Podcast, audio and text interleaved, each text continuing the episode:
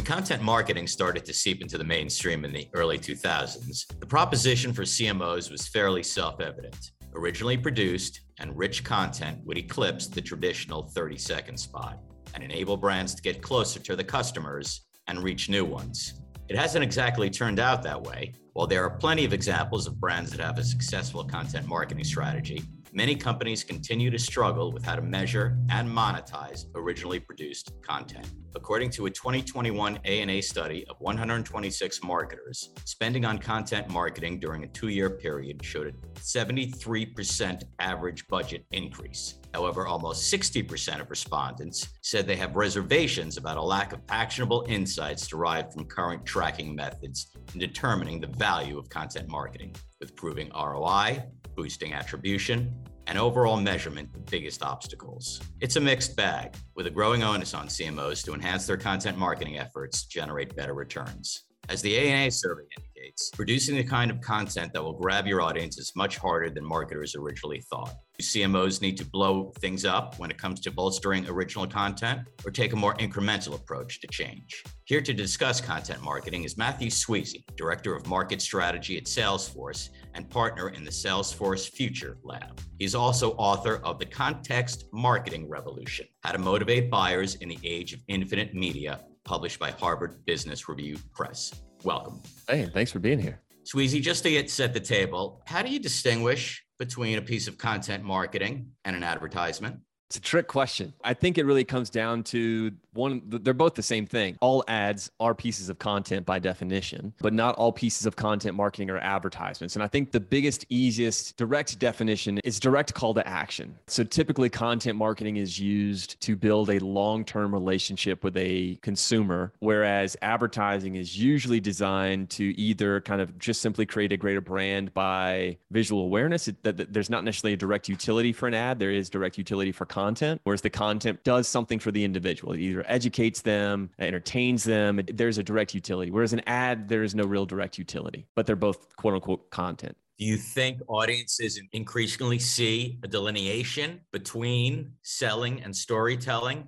I mean, they always have. There's always been a delineation between selling and storytelling. And I think the data proves that out, right? Anytime you look at studies for ads, ads that focus on brand at a high level and try to connect to the consumer on an emotional state always outperform those that don't from a large scale branding perspective. So, you know, I think that consumers, I mean, hell, I mean, I even asked, I walked on the street literally with a camera and a microphone and asked consumers what do they think of advertising. And I, and I did this in a podcast as part of my book. And I asked two people, random people. And the first person said, they hate advertisements. And they said they especially hate advertisements that scroll with them when they try to scroll down on a website. They're, they, they're just obstructing what I'm trying to do in that moment. It's really hard for me. And the second just said that they think advertising is straight up evil. So like, you know, people don't necessarily like advertising. The funny thing is, is that we like the ads that help to get us to the things that we like. So if you have a product that you love and the ad was the way that you found out about it, you're going to love that ad. So, you know, it's a fine line of, are there ads that consumers love? Yes. That is a tiny, tiny, tiny, tiny fraction. So in terms of what What is the difference between storytelling and an ad? It's the notion of, well, one is something that a consumer wants, and there is some utility and value in that. And the second is something that someone doesn't want. The only time that they do want that thing is on the off chance that they happen to actually want and need that product and didn't buy it two days ago.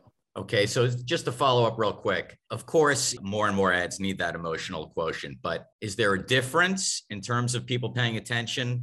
And the folks you spoke to on the street in terms of just ads, whether they're defined as an ad or a piece of content, it's more that the brand has to be sincere in the message, which is perhaps a little different than emotion.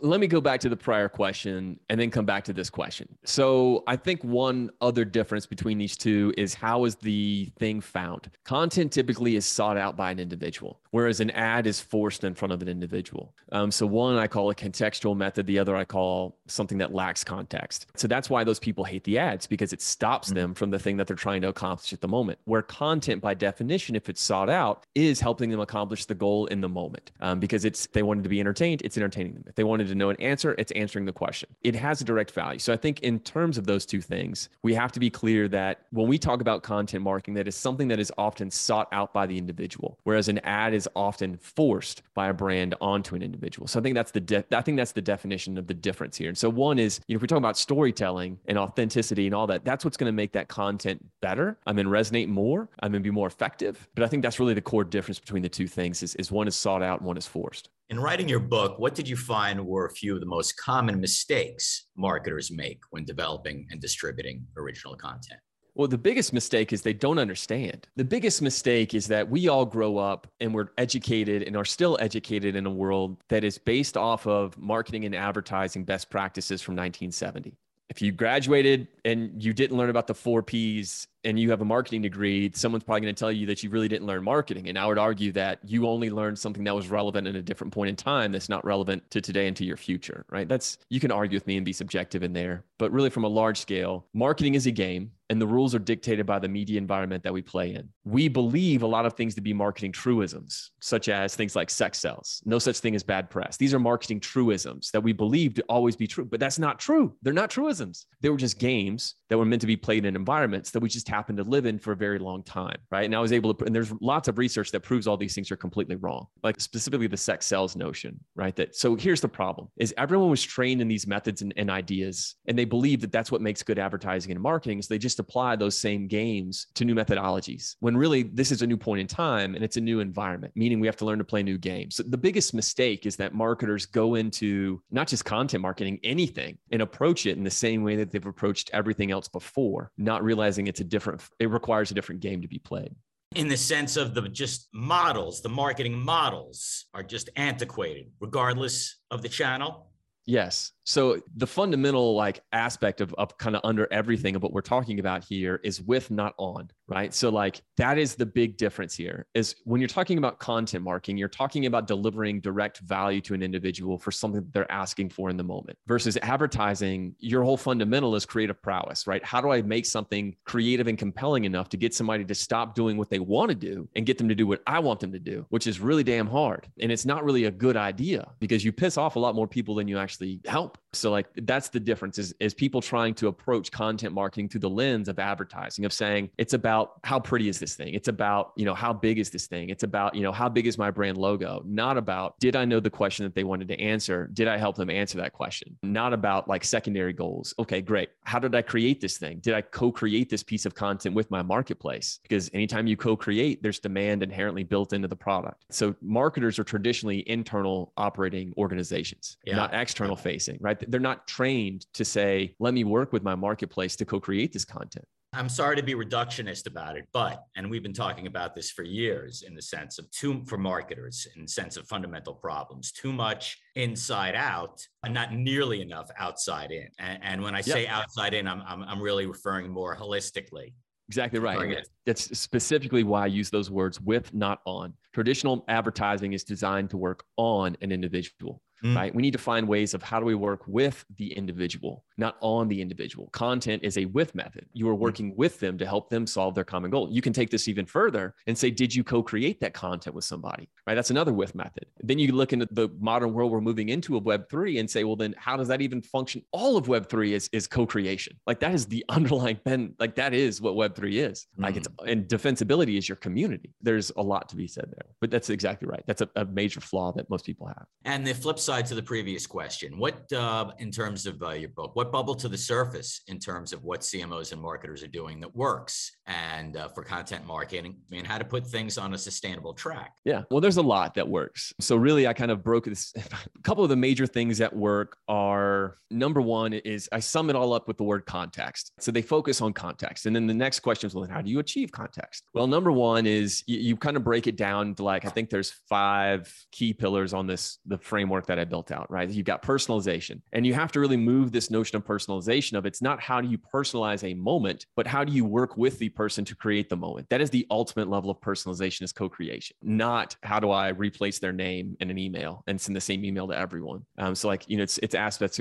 aspects of that. It's aspects of authenticity, of knowing that you have to be authentic in no matter what you create. Now, that gets tossed around a lot. And really what that means is don't just be money hungry and a mon- just be a human, like mm. try to just be a human, right? And maybe a marketing campaign is not where you should put your money. Maybe you should put it in your support program.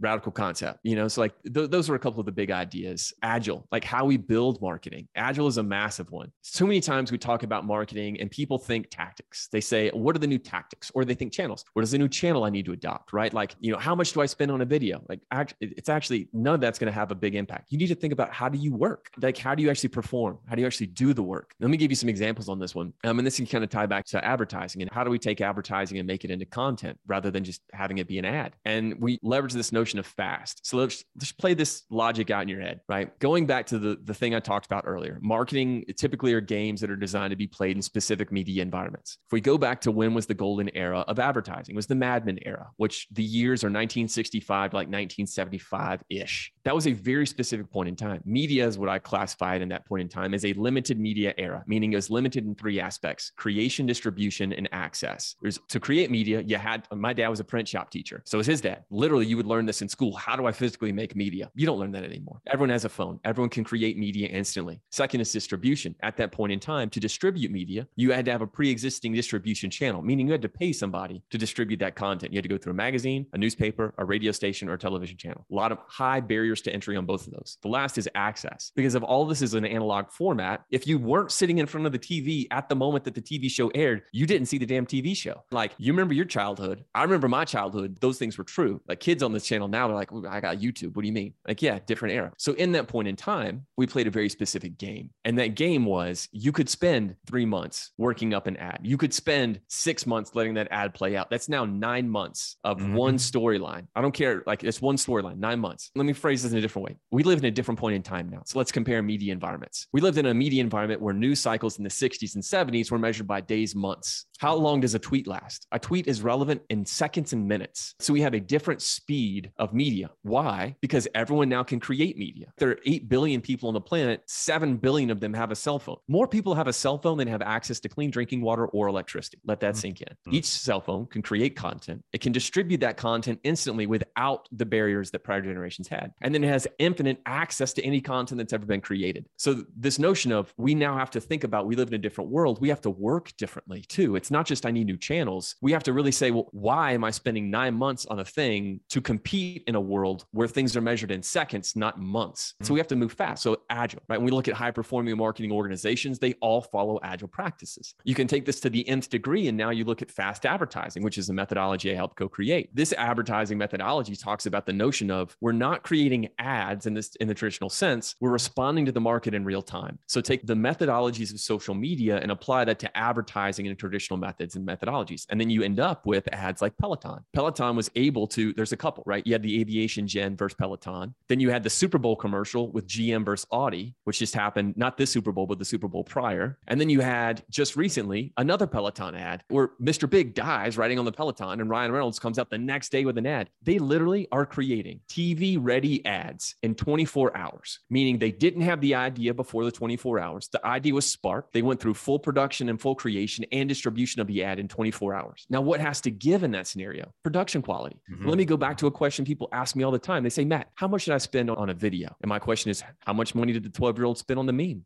And it doesn't matter how much you spend on it. It doesn't matter how much time. Yeah. So in this yeah. new era, speed is more important than production quality. Mm-hmm. But they have a much higher engagement than you will ever have if you spend two million dollars. It doesn't matter who you hire, right? It mm-hmm. matters, are you contextual to the point in time? The more that you can be aligned to that moment in time, and you can only do that by agile methodologies, the greater you can break through the different type of relevance. You're not based on uh, creative prowess anymore. You're based on contextual relevance, which is a different uh, alignment to the market. Okay. And always appreciate the historical perspective. And, uh, but want to stay on this notion of context, this close linkage between an individual's immediate desires and the experience a brand creates to fulfill them. Is that what's missing from many content marketing strategies? Is that the vacuum?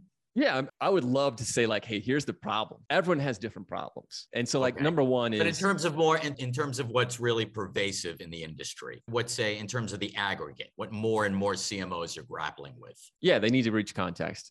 Here's the problem. If you're a content marketer, you're tasked with creating content. You're being measured by eyeballs. You're being measured by downloads. You're being measured by clicks. You're being measured by things. I'm not going to say they're right or wrong. That's just what you're being measured by. And then most of the content sucks. I mean, I work with people, I work at a big company. We do content all the time. I'm not going to say that we're the world's best at content. A lot of people think we're great at content. Like some people think we suck at content. It's the difference is like when you make a piece of content, like why are you making it? Number two is then like, is it a consistent format you're going to do continuously, right? Is it just an S E O play? Is it some shitty article that is supposed to be evergreen that has a different thing? Or is this a content series that you're trying to engage people on a weekly or daily basis? Or are you trying to create a social channel and trying to have people follow you on a social feed? Every one of those is a different type of medium that requires a different type of execution and tactics and strategy, right? So this notion of content marketing, we've bucketed in this one thing, but really it's, it's just how you interact on whatever medium it is. Mm-hmm. When you live in a world where we consume radical amounts of content, radical amounts of content, like just think about how many different, if you were to equate a social handle to a T V channel, just look at how many different T V channels and shows you're exposed to every day from a person just ten years ago, mm-hmm. right? The um, amount of exposure and access, and it just changes the whole game. So we say content, what's wrong with it? I think number one is people need to realize like it's a significant investment. You got to invest a lot. Like th- the high performers, they invest in this stuff. Um, and they invest a lot in this stuff. Um, number two is you have to make sure that it's not self-serving. It's not about why you need to buy your product. If the article always, I got onto my team the other day about this. They had me, they ghost wrote an article for me and they took a bunch of stuff I said and wrote up an article. At the end of every like subsection, it was why you need to buy our product. I replied back with, wrong, you can't do that. Like, don't do that. No one wants to read that. That is not helpful to anybody here. That is self-serving. And when we talk about authentic, that is inauthentic. You're not but, but helping not, people. You're selling.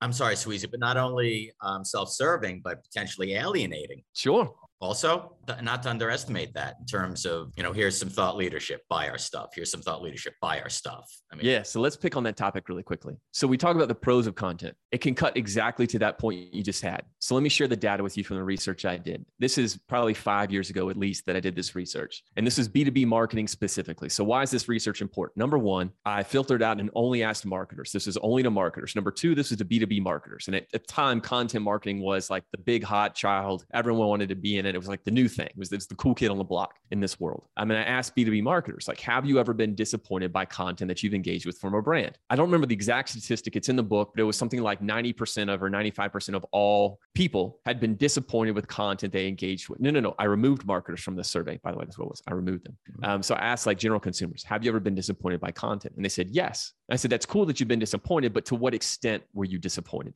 ninety-five percent of them would never engage with that brand ever again. So they found you. You spent all this money to write this white paper. And then that white paper ends with buy my stuff, buy my stuff, buy my stuff at every paragraph. Mm-hmm. Those people are so turned off by you. You forget yeah. that they have infinite other options. And now they don't ever have to come back to you because what are they going to expect? The same crap that they got before. And they don't want crap. So yeah. they don't come back. Yeah, no, no, it it seems rather chronic in the uh, industry. And I think some of this stuff, if you follow it to a logical conclusion, plays into my next question, which is in the past several years, both brands and agencies, granted these are global shops, uh, set up sort of quasi-newsrooms and launched production studios to create original serialized content, some of it, frankly, very cinematic. Do you think that's the direction that brands need to inexorably move toward? And that they are, again, when you put all of this together of a piece, that they need to become uh, media companies, publishers, as it were. Is that where everything is headed? Is that yes. the logical? Yes and no. So like resoundingly yes, at the same time, resoundingly no. So let's like okay. kind of pick this apart because there's a lot of nuance here. Does every brand have to understand the rigor required to create content? Yes. If you don't understand that it is a constant rigor, I think Gary Vee said it best. If you don't love doing it, you're going to suck at it. And that is in specifically regards to social because of how yeah. much time and effort and energy is required, right? If you don't love doing it, right? So if your job is doing it, and you hate it, you're going to suck at it. So that's number one. It's, it's a rigor. The notion that does every brand need to have like their own branded video marketplace? Like we have Salesforce Plus, right? Which is, is our own, you know, the B two B Netflix style thing. Does every brand need to have that? The answer is no. Number one, it's extremely expensive. So number one, not every brand can. Number two is I'd say that not every, what does your audience need? Not everyone's audience needs that, right? You could simply work with somebody else or do something else. Number three is, is your topic does your topic hold enough weight in somebody's world to demand that type or that amount of content, right? Like a lot of people sell some stuff that doesn't require that, right? And they could do things in many different ways, you know? So it just depends on, on the notion here. So I think, yes, you have to understand that this is rigor. Yes, this is a new model that you have to follow. Yes, you need to create work with your audience. And the last thing I'd say is don't fall into the trap to think that you have to be the one that creates it all. So you have a massive marketplace. Go back to that co-creative notion. What if you create a studio and work with all of the people in your audience, in your market, to then co-create the content? It's a win for both people. So you remove the burden of production, you pass it off to them, yet they gain the distribution aspect from you, and it's a symbiotic relationship. So yes, we need to have the rigor. Yes, we need to think about these things. No, everyone doesn't need to think about themselves as a true media brand. I mean, like Red Bull crushed it, Coca-Cola still crushes it. Does Coca-Cola have a T V channel? No. We'll be right back. Stay with us. We now take a break for a brief message regarding the A N A Growth Agenda. The A N A Growth Agenda plays an important role in boosting the value of the marketing and advertising industries. The twelve-point plan supports a wide range of issues that are critical to the development of C M Os and marketers, ranging from diversity, equity, and inclusion to sustainability to brand safety. For more information, please visit A N A dot net slash growth agenda. And now back to our show. I'm speaking with Matthew Sweezey about how C M Os can improve their content marketing efforts. Sweezey, how much of content marketing, successful content marketing, is predicated on hiring the right kind of talent that will more accurately reflect the content marketing toolkit? Writers, videographers, animators, people who have been conditioned on how to tell a story rather than how to sell something. I don't think it's predicated on them at all. I think they're the final key to a long piece. I think it has to start internally at the highest levels. If not, you're not going to get the budget. So if we go back to what a high performers do, they have a higher marketing budget than others, right? So this is going to require more money. So you've got to have at the highest levels, the buy-in to this as this is the new idea. When we did the research, what was the number one key difference that high performers did than everybody else? And by the way, this was research that we did across you know, five thousand brands every year for five years across the globe. The number one key difference was executives bought into a new idea of marketing. That is the number one key difference between a high-performing marketing organization and everyone else. Content marketing is, is included in this. It's predicated by the executives believing that they need to have a new idea of marketing, not just a new tactic, not just a new channel, a new idea of marketing. Start there. Then once you work your way all the way down through the chain, yes, then you have to have people that can execute, right? But it's not predicated on do you have those people first? They'll be cut off at the knees if they try to do innovative stuff if you don't have those other things done first. What's the danger for marketers who rely on traditional methods of persuasion? Look at this S and P five hundred. How many brands have come in and out of that over time, right? Just in the last like five years, it's like flipped like seventy-five percent, right? Brands come and go. If you want to stay in the top, you got to stay up with what's relevant. We need to talk about, as with everything with marketing, we need to talk about uh, measurement, mm-hmm. which, as I referred to in the open, has been problematic for many companies uh, yep. with regard to content marketing, uh, perhaps more so than other marketing channels. So what do you recommend for C M Os Ooh. in terms of both the metrics and setting up realis- realistic expectations for those folks upstairs who are the ultimate arbiters? I mean, it's this is a really hard question to answer. If you got to justify stuff, you got to justify stuff in the way that someone wants it justified. That's the easy answer. So if your boss says you're going to have to, like, whatever's relevant to the organization is how you have to prove your value. It's going to be different to everybody. Some are going to be okay with eyeballs and exposure. Some are going to have to go to direct revenue. Some are going to have to do R O I. From the highest level, I want you to do my quick rant. From the highest level, I hate R O I, specifically on content marketing. And here's why. Number one, R O I is tied to an annual time frame. How effective was this this year? But the reality is, is our marketing affects people that goes on for decades. So if we're only measuring its effect in an annual time frame, what happens when they see it on December twenty-first and yet they're affected next year? It's not accounted for. Um, so, you know, I hate it for that standpoint. Number two, it is assuming that the investment had to happen in that time frame, right? Or the, the return had to happen in that time frame. So I've really, and there's lots of other reasons, but again, P T O brand, I'm just going to jump to the weighted pipeline. Instead, I would suggest we look at a notion of weighted pipeline, which is velocity, volume, and efficiency. So we essentially look at a customer journey, and then every moment on that customer journey is a bucket. We measure the volume, how many people are in that bucket at any given time. We measure the velocity, how quickly do they move from bucket to bucket? And then efficiency, at what efficiency do they move from bucket to bucket? And we use that as the measurement. It's a weighted pipeline. So we're now looking at marketing's effect on how many people, how efficiently are they moving through the customer journey, and where are they falling out? And so now we can start to then say, hey, great, like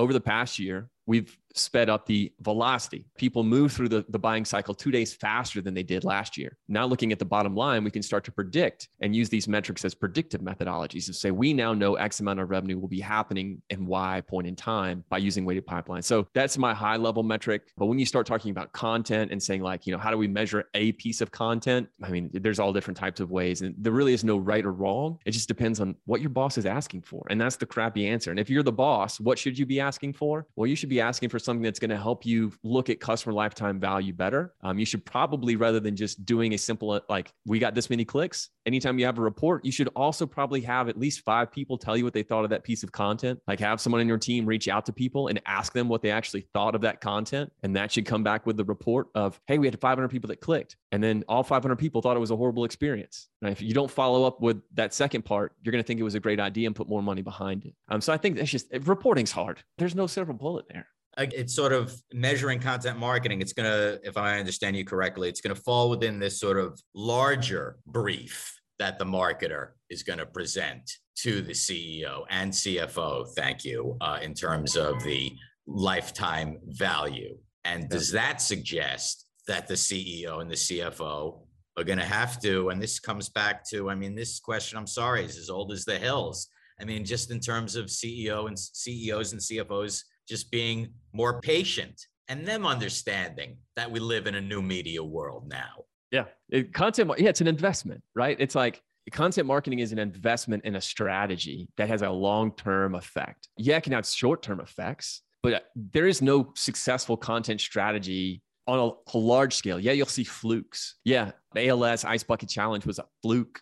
But yeah, you won't see things like that in terms of a strategy that are, that are deployable, that are scalable, um, that are reliable, repeatable. Um, so yeah, you should have to realize it's a different ballgame. And it's really hard for a lot of executives because going back to the, how are they educated? Well, they're educated. Well, I just take two percent of my, my budget. I give it to you, marketer. You make things pretty and sound sexy and people buy them. Yeah, so yeah. How, that's not necessarily how the world works. And as we start to wrap up, I uh, wanted to talk about personalizing content and this notion in your book of going beyond how personal the content is for the customer to how personally brands can deliver it. Oh, yeah.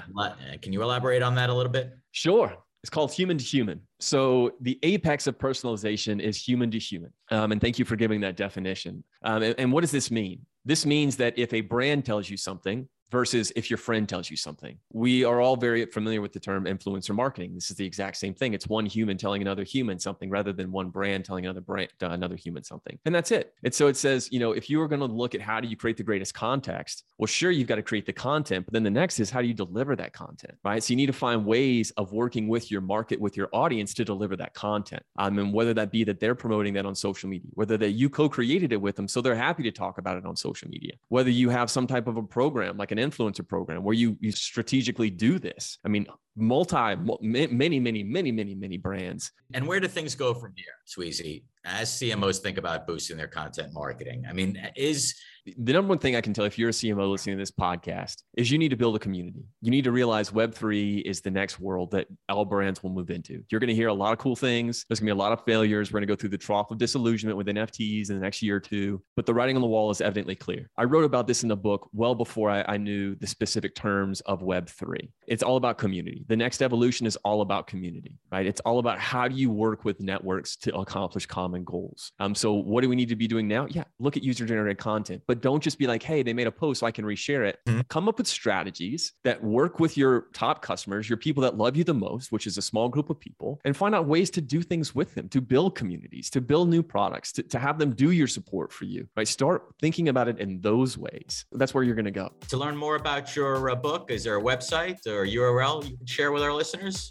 Yeah, you can go to Matthew Sweezy dot com or you can just go to Amazon or any bookstore and pick it up, or Harvard Business Press and pick it up. Okay, and we'll have to leave it at there. Thanks so much to my guest today, Matthew Sweezey, Director of Market Strategy at Salesforce and partner in the Salesforce Future Lab and author of The Context Marketing Revolution, How to Motivate Buyers in the Age of Infinite Media. For the A N A Champions of Growth podcast, I'm Matthew Schwartz. Until next time, thanks for listening.